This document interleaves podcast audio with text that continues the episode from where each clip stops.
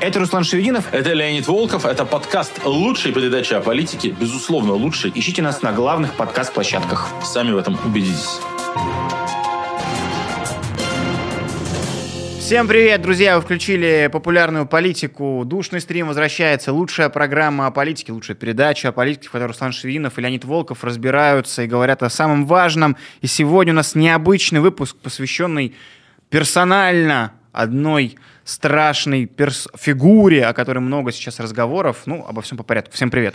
Всем привет, дорогие наши зрители и слушатели. Устраивайтесь поудобнее, на какой бы вы нас не слушали, не смотрели платформе. Знаете, что мы вас очень ценим и любим. Поставьте лайк, и будем любить вас еще больше. И мы сегодня, да, хотим поговорить про феномен Евгения Пригожина. Вообще, за последнее время ему посвящено огромное количество каких-то разборов и анализов. Майкл Наки выпускал большое видео на канале Леонида Волкова выходило большое видео про Евгения Пригожина. Фигура, ну, в общем-то, в каком-то смысле обсосана со всех сторон. И тут даже можно задаться вопросом, а заслуживает ли он такого внимания? С другой стороны, как ни крути, Евгений Пригожин самый активный ньюсмейкер последних недель.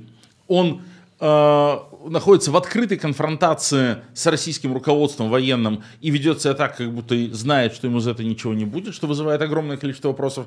И у него очень сложная, неоднозначная биография, которая заставляет нас разобраться подробнее в этом феномене. Да, и говорили мы Пригожине мы на фоне новостей о том, что очередные какие-то он завоевания, по его словам, совершил. Э, что характерно, мы с тобой это записываем в те дни, когда обсуждают судьбу Бахмута, территорию Украины, которую якобы ЧВК Вагнер взяли под свой контроль, хотя Украина это опровергает. И при этом, э, что забавно, тоже важная оговорка в самом начале, Минобороны в догонку за Пригожиным говорит, да, действительно, Минобороны при поддержке ЧВК Вагнера освободили э, Артемовск, как они говорят про Бахмут, но Пригожин в говорит, Ничего не правда, мы это сделали сами, никакой Минобороны не было, нам никто не помогал. То есть продолжает нагнетать. А Минобороны, наоборот, бежит у нас на флангах. И да. самый последний сюжет, это какой Пригожин направил издевательское поздравление Шойгу? с днем рождения Сергею Шойгу, просто практически на фене. А написано, где какая-то поддевка и троллинг буквально в каждой э, строчке читается. И давайте вот с этого начнем. Евгений Пригожин, помимо всего прочего, он жирный, невероятный тролль. Это mm-hmm. человек, который чувствует себя как рыба в воде, вот какой-то публичной коммуникации, где надо как над кем-то поиздеваться, что-то сделать, какую-то взорвать информационную грязную бомбу, кого-то оболгать. И, в общем, именно публичная его карьера с этого и начиналась. Все заговорили же в политических кругах про Пригожина в связи с фабрикой троллей, собственно говоря, с Лахта-центром знаменитым. Да, фабрика троллей, королем дизлайков и ботаферм его все называли раньше. Ну и, и казался такой персонаж при Путине, который вот занимается этой отраслью, гадостями в интернете, там накрученные дизлайки, негативные комментарии под оппозиционными видео. Вот этим он и занимался. Собственно говоря, это и привело его к э, международному розыску. Если ты помнишь, он был в розыске Интерпола, и после его ФБР в 2021 году объявила в розыск за якобы вмешательство, ну, то есть там проходит разбирательство, а его вмешательство в американский выбор с помощью своего интернет-агентства фабрики троллей, как мы говорим. То есть вот такой тролль со стажем, тролль опытный. Это довольно не свойственно российской политической действительности, когда есть персонаж, который активно ведет себя в публичном поле, в медиапространстве, чувствует себя как рыба в воде и постоянно делает какие-то одиозные заявления, не просто чтобы вкинуть, а где-то потроллить, где-то обидеть, где-то а, выиграть какие-то преимущества. В общем, такой очень коммуникабельный персонаж. Я бы сказал, что Пригожина очень сильно отличает от остальной части российской политической элиты или российских политических кругов то, что он умеет играть одновременно в нескольких разных лигах. Uh-huh. А, ну, в принципе, Пригожин не единственный тролль. Мы видим как бы других троллей, да, э, есть весь этот холдинг Константина Костина со всеми этими бесполезными обормотами типа Апетьяна, ремесло, и всеми другими дебильчиками, там, Серукановыми, которые у него находятся на маленькой зарплате и на маленьком подсосе. Это люди, вот задача которых ну, гадить в интернете. Угу. Есть люди, которые занимаются там, отжимом, а, крышеванием бизнеса, э, бандитизмом, у которых есть силовые структуры, ФСБ, Следственный комитет, там иногда они воюют друг с другом, но чаще они э, как-то захватывают какие-то более или менее э, плохо лежащие куски активов, используя просто свой силовой ресурс.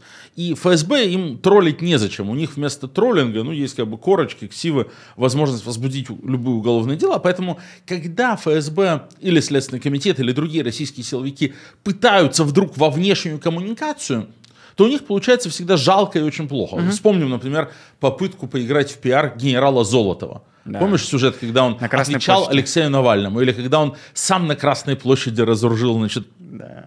а, преступника.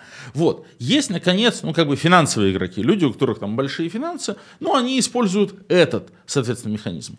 Пригожин пытается сидеть одновременно на всех этих стульях у него большая финансовая империя, то есть у него есть там миллиарды рублей, которыми он управляет, и контракты с Минобороны, причем он конфликтует с Минобороны, mm-hmm. а в то же время продолжает зарабатывать миллиарды на поставках Минобороны просроченной тушенки и несвежей капусты. У него есть его большая финансовая империя в Африке, в Мали, в э, Мадагаскаре, в Центральноафриканской республике и так далее. Он э, как бы не чурается, мягко говоря, абсолютно силовых методов решения вопросов. Вообще, когда мы обсуждаем Пригожина и говорим, что вот человек-то там многих талантов, и это успевает, и это успевает, не надо забывать, что это все в скобках. А за скобками жирными буквами он военный преступник и убийца. Его незаконные вооруженные формирования несут ответственность за гибель десятков тысяч мирных жителей и ни в чем не виновных э, военнослужащих нашего соседнего государства э, Украины. И Пригожин виноват в гибели огромного количества людей в Африке, в огромном количестве военных преступлений. Пригожин стоит за убийством трех российских журналистов э, в Центральной Африке летом 2018 года. Это хорошо исследованная, хорошо доказанная история. Его вагнеровцы э, причастны к массовым убийствам, э, в том числе в несудебном казням в Сирии и в тех же африканских странах, изнасилования, грабежи. Там весь шлейф, там все очень плохо. Пригожин реально как бы воплощение зла. Но зло все равно надо изучать. А в том числе для того, чтобы с ним бороться и его побеждать. И нельзя не заметить, что это зло очень интересно и многообразно. Так вот, вся моя мысль к чему? Что он удивительным образом соединяет эти штуки. И силовой ресурс, и финансовую империю, и троллинг, и активность в соцсетях. И это его очень сильно э, отличает на самом деле. Потому что ну, вот, у российских тролли, у тех, кто занимается там медийкой, у тех, кто занимается выборами или политическим влиянием, типа там вот Кириенко, Громова mm-hmm. или Костина, никакого силового и финансового ресурса особого нет. И, в общем, Путин следит за тем, чтобы не соединялись разные виды ресурсов, чтобы кто-то не появлялся сильный и опасный. А у российских там силовиков нет, наоборот, медийного ресурса. А вот Пригожину позволено, или Пригожин сумел нарастить все эти виды ресурсов у себя и стал в каком-то смысле таким а, Путиным в миниатюре, потому что только Путину можно одновременно и убивать, и троллить. Угу. Я с тобой согласен. Еще что отличает Евгения Пригожина от всех остальных э, из так называемой политической элиты, э, это, конечно, отсутствие какого-либо каких-либо границ. Никто. Если в начале войны, мы с вами помним, и у нас были как раз с Леонидом и с нашими коллегами, которые приходили к нам в гости, выпуски, где мы говорили про преемников, про ястребов, про партию мира условную. Все высказывались, потом пропадали. Пригожин с самого момента начала войны был человеком, который хедлайнер, человек, который везде на первых ролях выпячивает свое желание участвовать во всем этом. Человек, которому э, никто не бьет по рукам, когда он критикует э, людей в путинской элите, что не свойственно. Никогда мы с тобой раньше не видели, чтобы раз за разом один близкий к Путину человек с предположительно другим близким человеком э, срались в публичном поле. Ну, то есть, когда Шойгу полощет просто вся интернет-помойка Пригожинской, он сам лично матом, записывая ролики, оскорбляет или делает эти троллинги в виде писем, открытых, отправленных на имя Шойгу. Никому другому не было позволено так регулярно заниматься склоками, э, руганью и интригами внутри вот этой вот путинской вертикали. Никто так себе не позволял, всегда это одергивалось, всегда затихали. Пригожин может, а Кадыров уже там потише стал, Володин потише стал, никого нету больше. Ну вот, чтобы разобраться лучше в этом феномене, давайте начнем с биографии все-таки и а, напомним или расскажем части зрителей вообще, кто такой Евгений Пригожин, откуда он взялся и как он вырос в такую одиозную фигуру.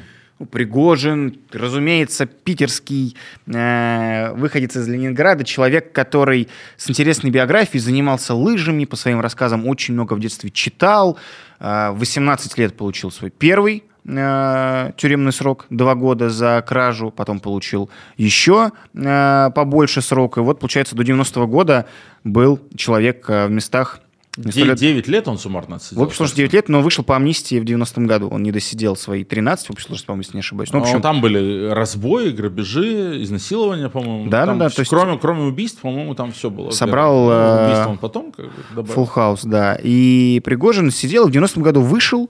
Э, у него очень рано умер отец, у него была мама, уже всемирно известная Виолетта Пригожина, женщина, которая всегда была рядом во всех его бизнес-начинаниях. И вот э, вместе с отчимом он открывает в 90-е палатку с хот-догами в 90-м году. И это становится очень прибыльно, потому Но что в начинается 90-е, в 90-е коммерция пошла. В 90-е много кто открывал палатки с хот-догами, но не у всех получилось. Не, не все проделали путь от палатки с хот-догами до руководства частной армии, Да. которая стирает с лица земли города. Ну и вот он даже по своим воспоминаниям, если почитать рассказы его, говорит, я приносил в месяц тысячу долларов. В 90-м году это были какие-то колоссальные деньги, и мама даже не могу... тут Это такие, такое количество купюр было по тем временам, что в квартире нашей скромной все это не помещалось, и мама с трудом это все смогла пересчитывать, потому что очень много бумажек. Ну вот он потом создает продовольственные магазины, сеть, открывает э, вместе с своим британским коллегой винный магазин, ресторан, модные рестораны тогда в Петербурге дорогие. Там первый элитный ресторан города в Петербурге, это был старая таможня, которая открывала вместе с ресторатором Тони Гиром. Такой, в общем, собственно, ресторатор это то, что часто вместе как предприниматель, бизнесмен, повар Путин, еще и ресторатор его периодически называют. Открыл он ряд э, э, пафосных и элитных заведений в родном Петербурге. И вот там потом интересная ситуация. В 97 году он открывает ресторан на теплоходе, э, куда приходит в 99 году Сергей Степашин, Тогда ми- премьер-министр. министр, да, премьер-министр, и глава распорядитель Международного валютного фонда Мишель Камдисю, и там они ведут свои переговоры. Это попадает везде. Пригожин лично выходит их э, об- об- обслуживает как владелец ресторана, э, не чурается такими вещами, спокойно к этому относится. Ну, и есть много кадров, где он стоит, как бы в позе чего изволите Да. и так далее. Ну, а потом Владимир Путин в 2000 2001 году вместе с Жак Шираком, тогда президентом Франции, э, тоже проводит встречу То в этом теплах, на этом интересно, теплоходе. Степашин, который преемник Путина, Степашин, которого Путин сместил э, с поста премьер-министра, Путину как бы рассказал, что вот, слушай, Володя, вот, вот ключи от кабинета, вот так, значит, мы бюджет здесь. А тут, ресторанчик. а тут рестораны хорошие есть, да. Да. Потом Путин там же принимал Джорджа Буша-младшего в следующем году, в, 20 в- в 2002 Тоже это попало, вот есть кадры на вашем экране, будет встреча и с Жак Шираком, и с э, Джордж Бушем. А потом он там празднует день рождения в 2003 году. Путин э, на стыке своего первого срока президентского празднует день рождения и опять лично обслуживает их Евгений Пригожин. Собственно говоря, нет никакой истории знакомства, э, истории общих секций дзюдо или общей школы, университета. И это тоже радикально отличает Пригожина от всех остальных людей вокруг Путина. Они не ходили вместе э, на секцию дзюдо, не имели рядом дачи, не служили вместе в Дрездене и так далее. И, ну, мы, мы привыкли уже за все эти годы, изучая вот этот путинизм, что есть какой-нибудь массажист Путина, да, который скупает недвижимость в Европе, вообще долларовый миллионер. Просто человек вовремя сделал массаж Путина после травмы. Хороший массаж. Массаж, да, спины, навер- наверняка.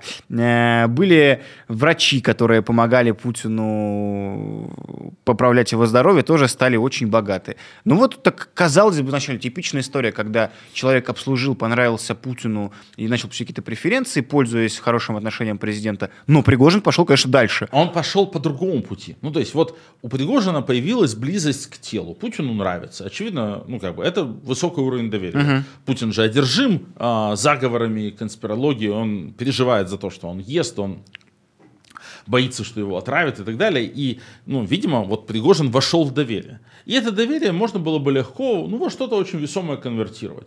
Получить какой-нибудь миллиард или регион. Ну, вот как охранники Путина, которые в какой-то момент массово стали становиться Губернаторами. губернаторами. Дюмин, Миронов, Зиничев, э, покойный, значит, еще там целая пачка, да? Ты рядом с Путиным, значит, шеф тебе доверяет, ты в какой-то момент подходишь и говоришь, шеф, а вот как бы, а можно мне что-нибудь? Тот говорит, да, пожалуйста, бери, как бы забирай. Ярославская область, да, не жалко. А Пригожин не пошел по этому очевидному пути. Как все-таки вот от идеи, что у тебя есть ресторанный холдинг, дойти до идеи, что у тебя есть частная военная компания, которая сопровождает какие-то грабительские операции в Сирии и Центральной Африке, все еще не очень понятно. Не очень понятно, это нигде из его, ну, если изучать его биографию, в какой момент человек принимает решение, мне нужна частная военная компания. Он в одном из интервью говорил, знаешь, про то, что я увидев, что происходит на Донбассе в 2014 году, говорит он, поехал туда собирать народное ополчение, типа, мужики, давайте встанем плечом к плечу, будем защищать. Понял, что никто не становится плечом к плечу, невозможно там сделать какую-то эффективную армию, и решил, что мне нужна своя Слушай, вот компания. здесь я, как этот Станиславский, не верю. Ну, я тоже не верю. Потому что Пригожин там умный, расчетливый, в чем-то талантливый человек, но идейности в нем не может быть, потому что он тролль. Угу. Как бы вот, ну, в моей голове, по крайней мере, троллинг, то есть умение вот, как бы, планировать какие-то расчетливые э, кампании, многоходовочки, какие-то пиар-комбинации, оно не вяжется никогда с идейностью. То есть, если ты делаешь вот какие-то такие вещи, там, покрыть кого-то дерьмом, подставить, значит, через какую-то пиар-компанию скомпрометировать и так далее, то это несовместимо с тем, что в твоей голове были какие-то там, не знаю, ценностные установки идеологические. Ты такие люди считают, что идеология это инструмент, mm-hmm. тоже инструмент достижения целей. Сегодня выгодно это говорить, чтобы, там, потому что так нравится Путину или так нравится широким народным массам. Вот можно сегодня с помощью этой идеологии там скроить такую-то комбинацию. Поэтому в историю, типа, я поехал на Донбасс и понял, что надо заниматься войной, я не верю. Окей, хорошо. А давай, не отходя от вот этой вот э, мысли, он нет никакой идеологии, я согласен. Но тебе не кажется, что вот он чуть ли не единственный настоящий путинист, потому что он сжег все мосты, просто он в это прям ввязался так, если все остальные будут говорить, я там был депутатом, мы там нас заставляли голосовать, он сам лицом говорит, я всех буду тут сейчас, значит, захватывать и убивать. Он, ну, все, пути назад нет. И он совершать прям... однополые акты на Красной площади. Да, но это он через своих подчиненных пообещал. А... Вот это он прям все, влез, пути назад нет. Потому что он, мне кажется, тут есть такая смесь. Во-первых, он реально Путин в миниатюре, mm-hmm. как мы уже обсудили. Он реально управляется с очень разными видами ресурсов и возможностей и делает это достаточно толково. И я думаю, что он очень сильно, действительно, искренне презирает людей вокруг себя. То есть он видит, что Путин делает так же, что Путин там достаточно умело распоряжается и финансовым, и политическим, mm. И силовым ресурсом. Он видит, что вокруг Путина все его окружение это реально ничтожество и бум-бум-бум, и это действительно так. И он думает, а я вот не такой. Я их всех презираю, я им всем покажу, я себя как бы не на помойке нашел. Вот я тоже вовсе никакая не элита. Вот я, значит, урка, вот я там 9 лет отсидел, там у меня была тяжелая молодость, а сейчас я вон, вон как поднялся, сейчас mm-hmm. я всем покажу. И это все умножается на искреннюю благодарность и лояльность, потому что эти все возможности дал ему Путин. Реально поднял из грязи и внезапно сделал вот таким влиятельным человеком, про которого пишут все мировые СМИ и про которого какие-нибудь там серьезные американские политики, там самого высокого уровня и западные говорят, ой, Пригожин, мы его боимся там, не станет ли Пригожин, ну вот такая линия рассуждения, да, там Путина не станет, к власти придет Пригожин, станет еще хуже. Угу. Представляешь, как Пригожину это греет его эго, это как, как тешит это его самолюбие. Погоди, то есть он, ну, Тогда мы с вами давай разберемся. Мы все-таки считаем, что он циничный и использует все возможности, чтобы какие-то преференции собрать, или он действительно, ну, не идейный, но искренний в своих порывах, вот этих вот в злых делишках. Ну, слушай, так. он и, и, не идейный в смысле там, что ему есть дело до какого-то Донбасса. Угу. Он, конечно, вот всю там имперскую, опять же, фигню абсолютно не верит. И человек, опять же, любит роскошную жизнь, и там частные самолеты, да. и все красивенькое, и дорогое, богатое, и всю эту ерунду. У дочери его конный клуб в Ганновере, да, и был... под санкции попали лошадки. Совсем Полины недавно. Пригожиной, да. Да, совсем недавно. Но как бы тоже, то есть человек не чурался красивой европейской жизни, вообще как бы абсолютно. Поэтому никакой вот такой имперской идеологии, угу. на мой взгляд, там близко нет. Там идеология какая? Личная лояльность и преданность Путину, понимание, что с Путиным надо быть в одной лодке до конца, потому что деваться некуда, и презрение ко всем людям в путинском окружении. Вот мне кажется, что вот эти вот вещи, я им сейчас покажу, я всех переиграю, они очень сильно Пригожиным могут двигать. Вот ты сказал про окружение, про то, что Путин, мы это хорошо и так давно знаем, важную вещь проговорил, Путин относится к своему окружению так пренебрежительно, и Пригожин старается также эту модель копировать и вести себя пренебрежительно по отношению к остальным людям. Но а, все эти люди, к которым Путин относится пренебрежительно, те, кто является ру- руководителями нашей страны, какой-нибудь условный Кириенко, Шойгу, они все это жрут. Они, как говорится, хавают, и у них нет выбора. Ну, А потому, Он получит их, они не вот, могут ответить. вот- а вот он их ресурсно переигрывает. Они, э, знаешь, не могут объединиться.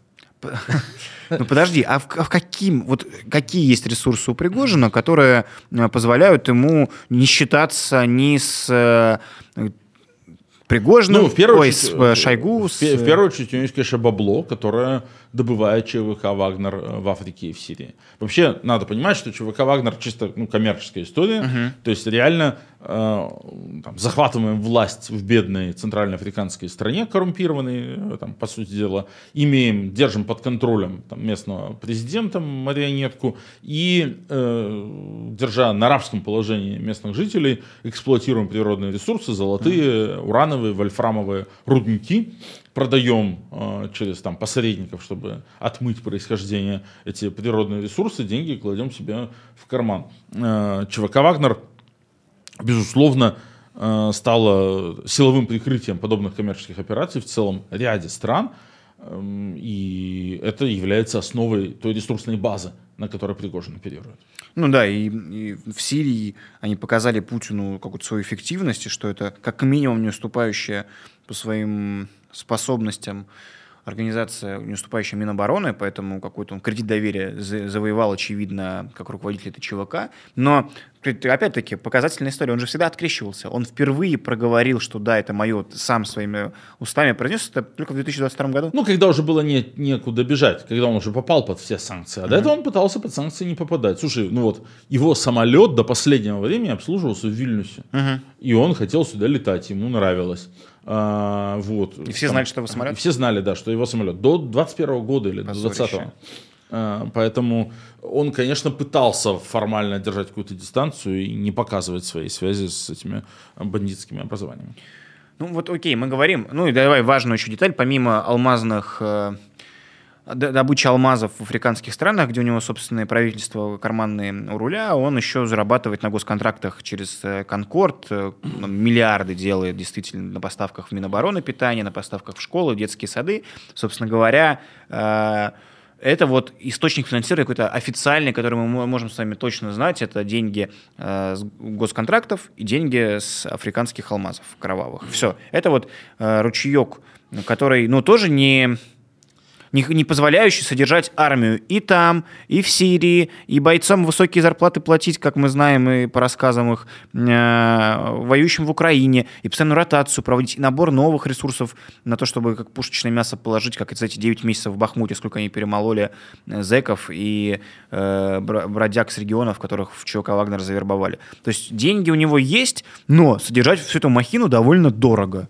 и непонятно, ну, по крайней мере, до сих пор нет ни одного расследования и исследования, откуда деньги у Пригожина, содержание всей этой империи. Потому что еще же огромная медиа-империя Пригожина А вот существует. я тут, я тут два тезиса хочу сказать на эту тему.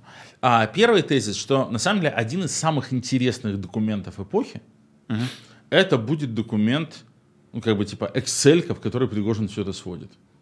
Мы считаем, а, что он э, свой Я, я знаком с тем, как работают сложно устроенные организации многопрофильного вида деятельности. А Пригожин не может никому доверять. Ну, ты не можешь нанять бухгалтера. Ты сейчас не и- про ФБК, надеюсь, ты такой, я знаю. ты не можешь нанять бухгалтера и бухгалтеру сказать, ну вот да, вот тут у меня деньги от кровавых алмазов, тут, значит, уран, тут вот мне надо столько-то гробовых заплатить. А, тут еще, ну то есть это все утечет, это все слишком чувствительно. Когда ты занимаешься кучей разных нелегальных бизнесов и сводишь их воедино, ну как бы там уровень доверия э, куда-то нулевой, и там я уверен, что есть какая-то мастер Excel, в которую он реально сам сводит какие-то вещи, сводит концы с концами, и поскольку самому от себя ему прятать ничего не надо, то там все расписано максимально откровенно. И когда-нибудь мы обязательно это прочитаем, посмотрим, и это будет ужасно интересно, потому что это покажет, как все работает. Э, Реальная бухгалтерия Пригожинской империи. И я здесь хочу вернуться к тезису о том, что то, что построил Пригожин, Это рос- путинская Россия в миниатюре. Пригожин Путин в миниатюре, тоже вот ленинградский гопник, дорвавшийся до власти.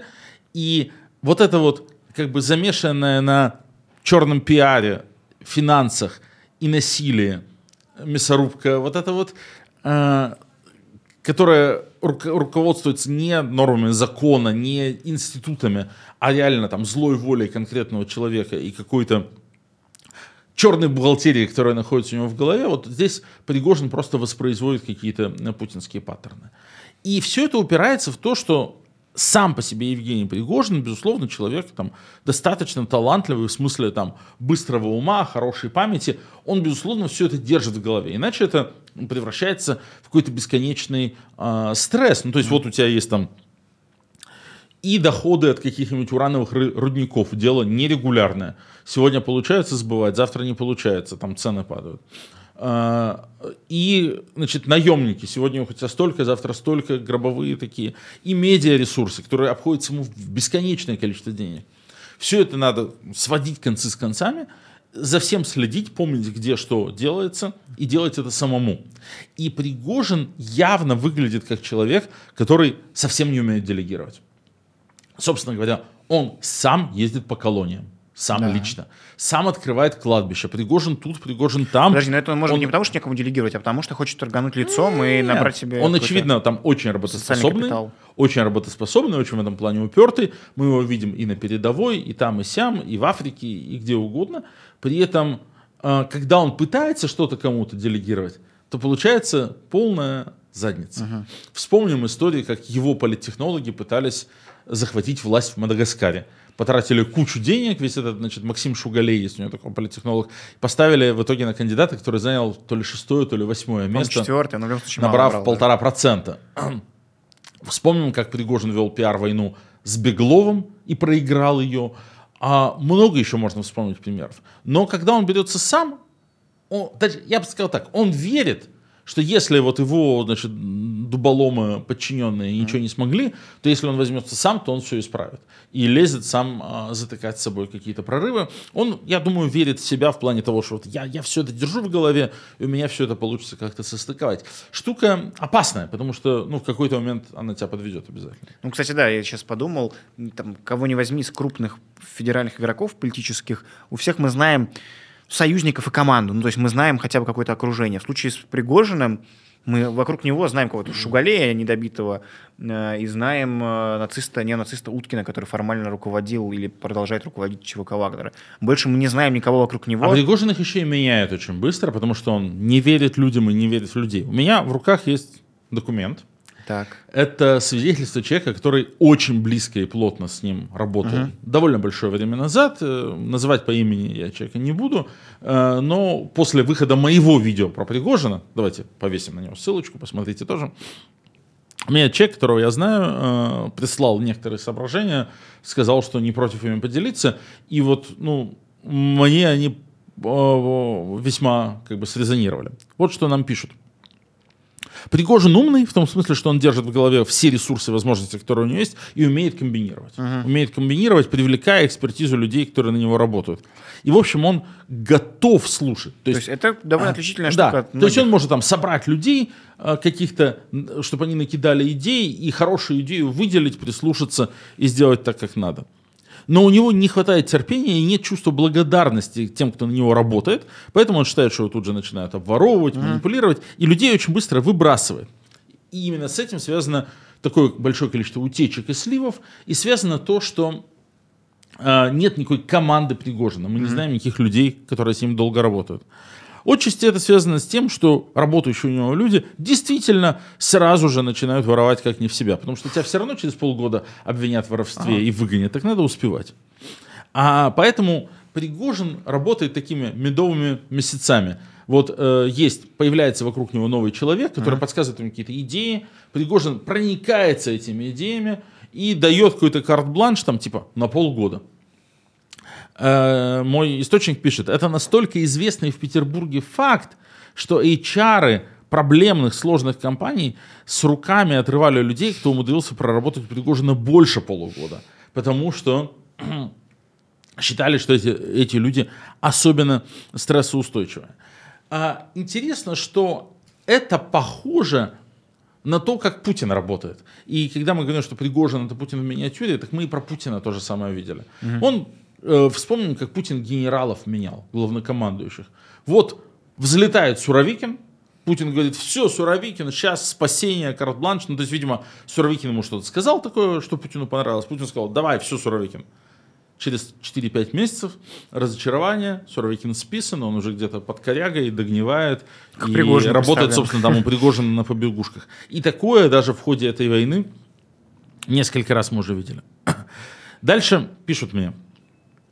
В чем секрет быстрого взлета и падения людей у Пригожина? Он верит в волшебную таблетку. То есть ему кажется, что если что-то сработало, то это сработает везде. И а. новый человек получает большие полномочия, возможность сделать.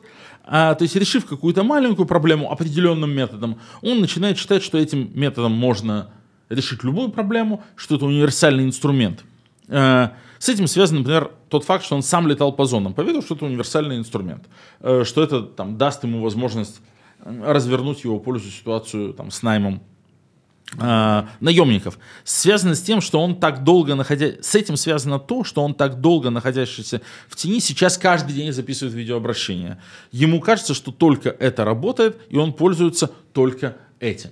В этой связи интересно проследить. То есть вот э, из того, что мой источник пишет, получается, что в окружении Пригожина там пару месяцев назад появился какой-то пиарщик, который ему сказал, так, Евгений Викторович, ты должен сам теперь стать видеоблогером, выходить в эфир.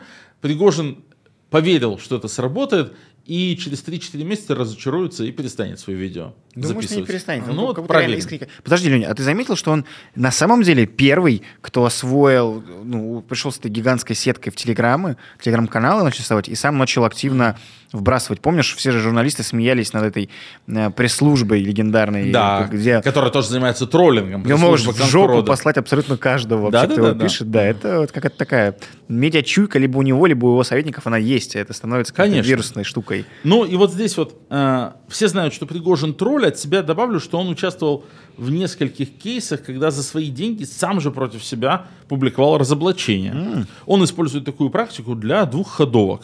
Скажем, СМИ публикуют разоблачение против Пригожина, потом другое СМИ публикует материал о том, как первому закинули денег за эту публикацию. Mm. Все дезавуируется, все скандал, все рушится, и заодно как бы вывод. Все журналисты Врут. А, продажные, все журналисты врут.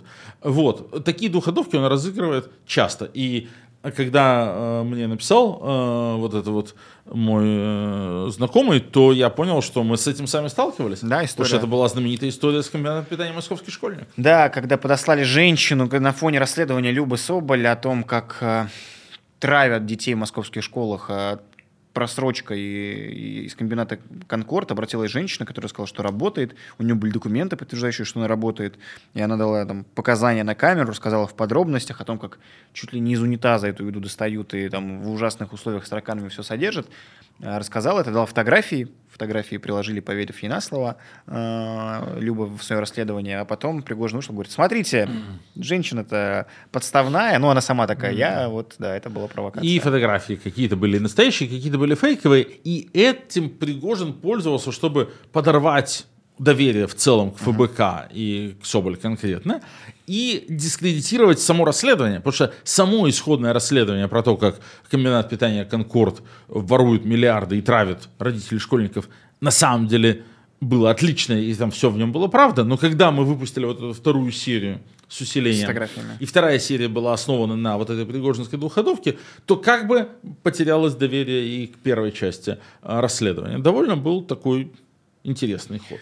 Вообще Пригожин э, в политику тоже лезет. Он не только человек, который на войне, не только который зарабатывает, э, торгует лицом. Человек, который пытался и продолжает, как мне кажется, не оставляет таких попыток как-то в политической жизни участвовать. Я сейчас, когда мы говорим про Любу, сказали, вспомнил историю, ну, во-первых, в том, что он там и с нашей командой закусывался довольно хорошенько еще до своей федеральной популярности, до того, как он стал убийцей э, на этой войне, когда он заказывал ну, наверное, могу сказать, убийство мужа Соболя, покушение на убийство Любы Соболя, когда в подъезде Сергея Мохова укололи э, шприцом. У подъезда, да. Потерял а, сознание. Мы помним историю, когда э, мы поехали открывать штаб в Санкт-Петербург, и он устроил... Февраль 2017 года, да. И он а, делал публикации, а, видео, куда заходит Алексей, потом его пресс-служба публиковала фотографию, где Пригожин заходит в то же здание, и они вписывают, что вот сегодня прошла встреча между Евгением Викторовичем и командой Алексея Навального. Потом повторял трюк этот неоднократно. Он... Там же была история, да, что Алексей идет по улице, то есть Пригожин идут за ним, то есть занимаются незаконной слежкой, да. снимают видео, как Алексей проходит мимо какого-то дома, заходит в подъезд, и Пригожин сам лично приезжает да. к этому подъезду, тоже дает себя снять, как он туда заходит, потом выпускает пресс-релиз, что мы вот встретились, обсудили. А потом было еще интереснее. А, когда я уже жил не в России, uh то Алексей прилетал как-то сюда, в Вильнюс, ну, просто нам надо было там поговорить, что-то обсудить. И потом мы читаем в СМИ, что самолет Пригожина приземлился в Вильнюсе, и Пригожин в Вильнюсе тоже. uh То есть а, при этом визит не был публичный. То есть э, тоже Пригожин купил какие-то сливы или какой-то трекинг. То есть он, он знал, что Навальный здесь. И ему, видимо, ну, хотелось э, каким-то образом тоже сделать так, что вот это он сюда приехал встречаться. Mm. И даже была же история, что он послал человека... Двойника, да. Двой... Это... Но это уже было потом, когда он уже был под санкциями, он послал типа человека, похожего на себя, тоже фотографироваться в центре э, Вильнюса, типа, смотрите, вот на меня санкции, а я, значит, тут э, позирую перед камерами. Ну, тролль, тролль. Это был чистый такой троллинг. А вот, вот та операция в 2019 году, когда его самолет прилетал, это была идея тоже, чтобы, типа, вот он, значит, там тайно встречается, какие-то э, Шура-Мура. Ну вот мы говорим про его конфликты со всеми в российской верхушке, но на самом деле, посмотри, если говорить про политику, он пытался делать, ну, приобрести партию Родина и вести ее на выборы – не дали. Блок э, э, Кириенковский, внутри, внутриполитический, он как бы не пустил все вот эти вот истории с выдвижением Татьяны Булановой и Дмитрия Булыкина от партии «Родина» не удались. У него в Госдуме есть э, Вассерман, который на зарплате штатный корреспондент издания «Реофан». Э, есть, Но толку, кстати, никакого. Есть Журавлев, который любитель черепах, который звезда федеральных телеканалов. Все, у него по большому счету больше нет своих депутатов в Госдуме. В регионах нету каких-то команд, которые были бы его и забрали Питерское заксобрание не смогли провести никого. Пытались они отжать «Справедливую Россию». Он э, сейчас дурачок, э, председатель партии «Справедливая Россия» Миронов пытается, видимо, набрать себе рейтинг, общаясь с Пригожиным и одобряя все его действия, видимо, считая, что это ему как-то зачтется. Он э, отдал ему, грубо говоря, в руки петербургское отделение партии, а там было довольно хорошее, которое не очень-то и к Миронову было лояльно. Там были сильные такие оппозиционные, ну, как бы условно. В, в, в Питере «Справедливая Россия» была довольно оппозиционной. И вот они сейчас вышли из фракции «Справедливая Россия», шесть депутатов, если не ошибаюсь, сказав, что ну, партия идет не туда, мы не можем сотрудничать с Евгением Пригожиным. То есть не очень-то получилось и под себя подмять это. Он собирался использовать фракцию «Справедливой России» в Заксобрании Петербурга, чтобы мочить Беглова, своего почему-то оппонента. Непонятно, за что он его так... Э, он, мы же не думаем, что он хочет стать губернатором Санкт-Петербурга. Ну, Наверное, нет. реальным, да. Да, то есть почему-то вот он туда лезет. Но при этом он понимает, что он сам не избираем, как мне кажется, поэтому каких-то политических амбиций даже не высказывается почему-то. Ну вот да. А, ну, опять же, он по нынешнему закону и не избираем, он осужден за тяжкие преступления. Так мне срок давно снимал. А какая разница? А, там, там сейчас... Окей сейчас законодательство выглядит так, что ты вообще не можешь избираться. О, сами создали систему, при которой Евгений Викторович Пригожин не может избраться. Да. Вот. Такой вот интересный персонаж, конечно. То есть э, сильные стороны его в том, что он реально держит в голове очень сложные конструкции и поддерживает эти сложные конструкции. Слабая сторона в том же самом. То есть без Пригожина вся его империя разваливается. И в этом он тоже воспроизводит Путина в миниатюре. Угу. ЧВК «Вагнер», Пригожинский холдинг, это Россия в миниатюре. Россия, в которой наиболее ярко обнажаются как бы все особенности ее устройства, как э, насилие, деньги и черный пиар работают вместе, ну, в путинском случае насилие, деньги и пропаганда, и как все это держится на одном человеке, который такую систему смог построить, но которую он не может ни передать по наследству, ни как-то масштабировать, ни делегировать, ничего с ней делать не может. Ну, ты знаешь, вот давай в финальном блоке попробуем ответить на такой вопрос. А почему вообще ему позволено, имея собственную армию, имея собственный медиахолдинг, имея собственные финансовые потоки ресурсы э, вообще существовать, потому что Путин не терпит, когда есть кто-то влиятельный, пускай и миниатюрный Путин. И Путин не терпит, когда финансовый, силовой и, и политический ресурс соединяются у кого-то. Да, вот я про это говорю. Вся в система. Путина устроена на том, чтобы, наоборот, держать эти ресурсы поодаль. Возможно, из-за какой-то бесконечной лояльности. Ну, Потому что он понимает, что Пригожин от него зависит и полностью лоялен бесконечно ему лично. И, возможно, он использует Пригожина как-то, ну, как противовес. То есть вот там условному Шойгу э, существование Пригожина, конечно, это иголка в боку или э, в каком-то другом месте, которая заставляет быстрее двигаться и что-то делать. Э, Как бы Путин Пригожиным троллит ну, их. Типа не будете работать эффективно, а вот смотрите, там Пригожин снимет э, все сливки. В каком-то смысле такой, как бы на то и щука, чтобы карась не зевал. Пригожин их подгоняет.